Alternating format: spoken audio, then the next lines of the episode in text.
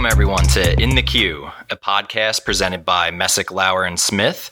From CUSOs to regulatory concerns and everything in between, we'll talk about relevant topics, trends, and information in the credit union industry and how they can affect your credit union or CUSO.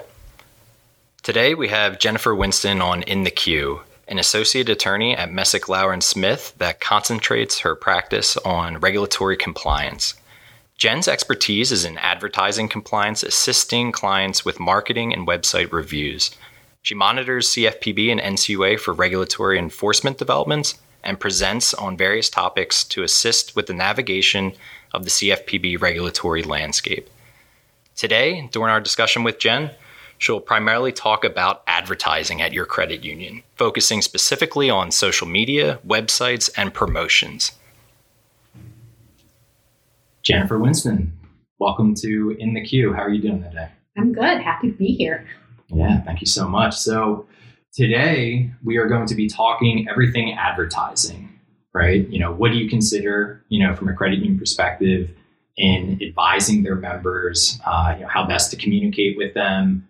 Uh, and then also, you know, everybody wants to set up, you know, the next new marketing trend, but, you know, what's the best way to convey that and keep it within the bounds of you know any sort of legal issues you might come into down the line. So uh, first, let's talk about social media. Right, everybody wants to advertise today on social media. Uh, do advertising regulations actually apply to social media? Let's start there. Yeah, absolutely. So, anytime you have an internet ad that's going to be over any sort of social media platform, uh, it's no different than your online advertising. So, you need to consider, you know, what's your product type? Um, is that going to trigger something from Regulation Z or Truth in Lending, Truth in Savings? Um, what I see a lot, NCUA official advertising statement for deposit products. People seem to think they don't need to include that. You absolutely do. Um, equal housing disclosures, that little logo, need to make sure you can fit that on. Uh, you know, and occasionally, if you are like a mortgage lending um, professional, if you're originating loans, you're going to want to make sure you have your NMLS number um, other things like that. Um, I do think that so a lot more considerations than exactly know, just, just, putting an ad out there. Right? And if anyone's ever heard me speak before, they've heard me talk about UDAP, uh, the big stick.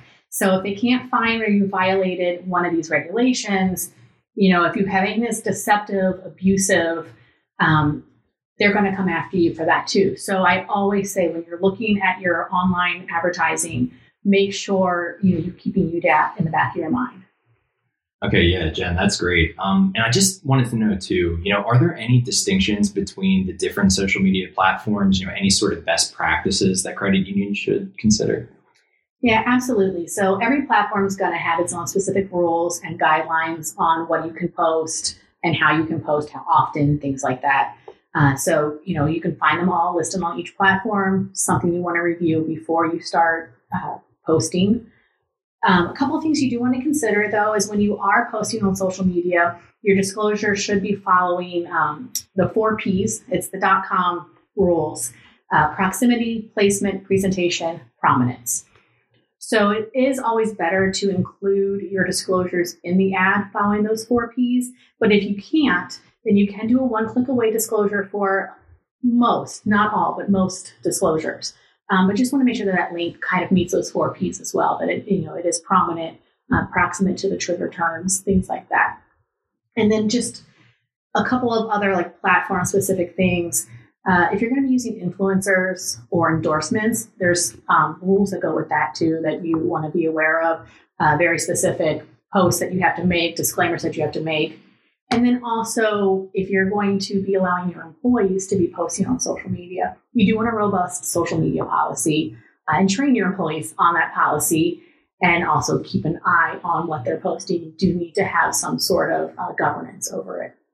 Yeah. So again, I think the the arching theme so far, right, with social media is it is just a lot more than the post, right? There has to be a lot moving forward or you know behind the scenes at the credit union to make sure they're prepared for uh, any type of issues that could arise. Absolutely, because when you open up to social media, and you're opening up to your members communicating with you as well. So you know, there's there's a lot going on there, a lot of moving parts. No, yeah, for sure.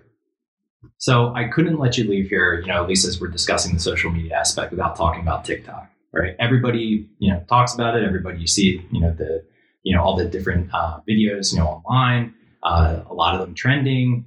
Um, you know, what, what can you tell us about TikTok and how to best uh, advertise on that if credit unions are looking to fully jump in? Yeah, so I think there's just been recent advertisements out there too and reports that a lot of younger individuals are actually getting financial information from TikTok. Right. So I, you know, I get wanting to jump on that bandwagon. They should get it from you. You are a more reputable source than who knows who's on TikTok making these videos. Um, you know, they, you do want to be aware. I mean, this, these are advertisements. It is the credit union's reputation um, because it's either an employee or someone that the credit union has endorsed to be speaking on their behalf. So you, again, you want to make sure that you're approving everything that before it gets posted. Um, I highly recommend making these educational. Stay away from actually promoting a specific product because then you will be triggering disclosures and how to do them on a TikTok or a reel is going to be tricky. Um, but if you keep it highly, you know, pretty high level, educational. Um, now, I will say, like I said before, if you are a loan originator, make sure that your NMLS information is on your TikTok page because that needs to be presented the first time you communicate with anybody, even if it's not about a particular house loan, something like that. You want to make sure that that, like, that disclosure is present. And then, you know, other concerns when you're posting videos and things online, trademark, copyright, um, you know, say they're interviewing someone on the street. Do you have the right to use their information? You know, so th- like all of those things can be triggered when you're doing, you know, a video or a reel or something like that. Right. No, a lot of great information to consider for sure. Mm-hmm.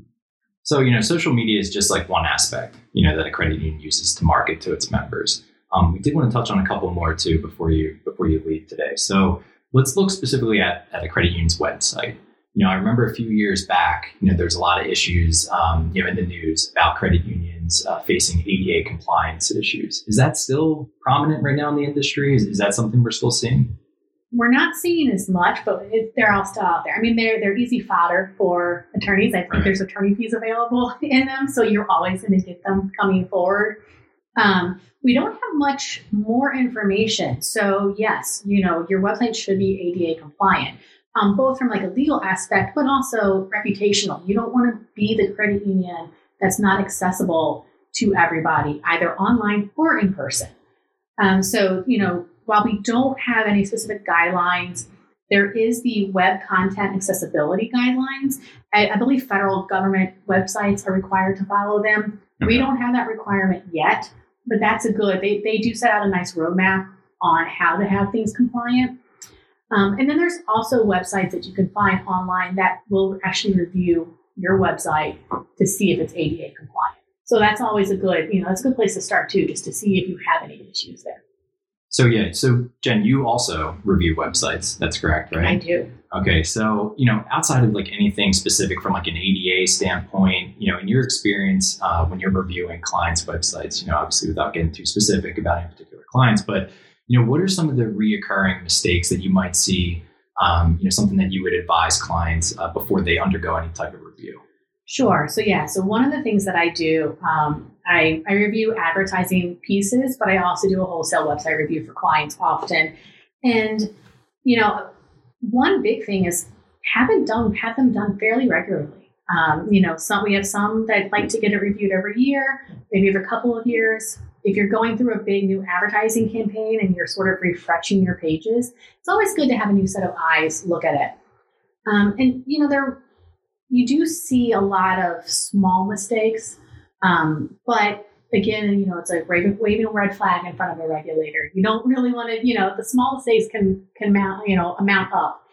Um, and so we see a lot of times there's trigger terms because again, like I was saying, it's very dependent on is it open end, is it closed end, is it deposit, is it lending? You know, so you have all of these moving parts. If you have a trigger term, you do need to have a disclosure either on that page, close to that trigger term, or one click away.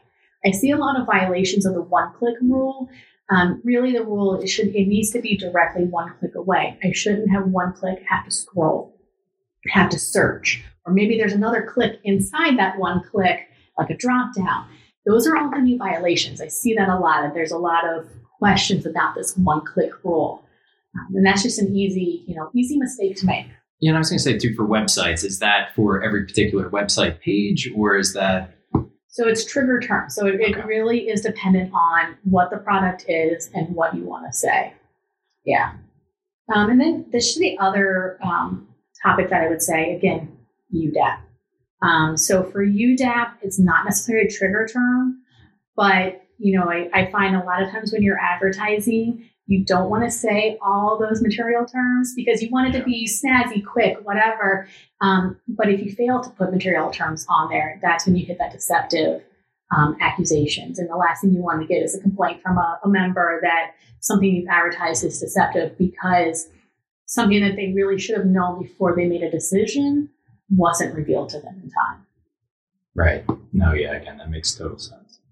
So to wrap up today, Jen, you know, I did also want to talk about promotions, right? Again, just another arm for credit unions to use in order to market to their members. So specifically for promotions, what what rules governs? Yeah, so I get a lot of promotions. Makes sense, uh, especially with more and more members staying home. You want to reach out to them through social media. You want to get them engaged. Um, promotions are governed by both federal and state law. So when you are looking to develop some sort of promotion, you do want to make sure you're checking your state law as well. Um, that's that's the first tip. Um, when you, the one thing I see a lot with promotions, there is a con. They, I get a lot of clients that just believe doing something quick, just going to give out some free T-shirts if they fill out a survey, something like that. Unfortunately, um, even though it sounds very harmless, right. that could be an illegal lottery. Okay. And that's what you want to avoid. So every state's going to have a law that says you can't run your own lottery. Uh, and the lottery simply has uh, prize, chance, and consideration. Prize and chance are obvious. Consideration is either money or even effort that you put in to increase your chance of winning.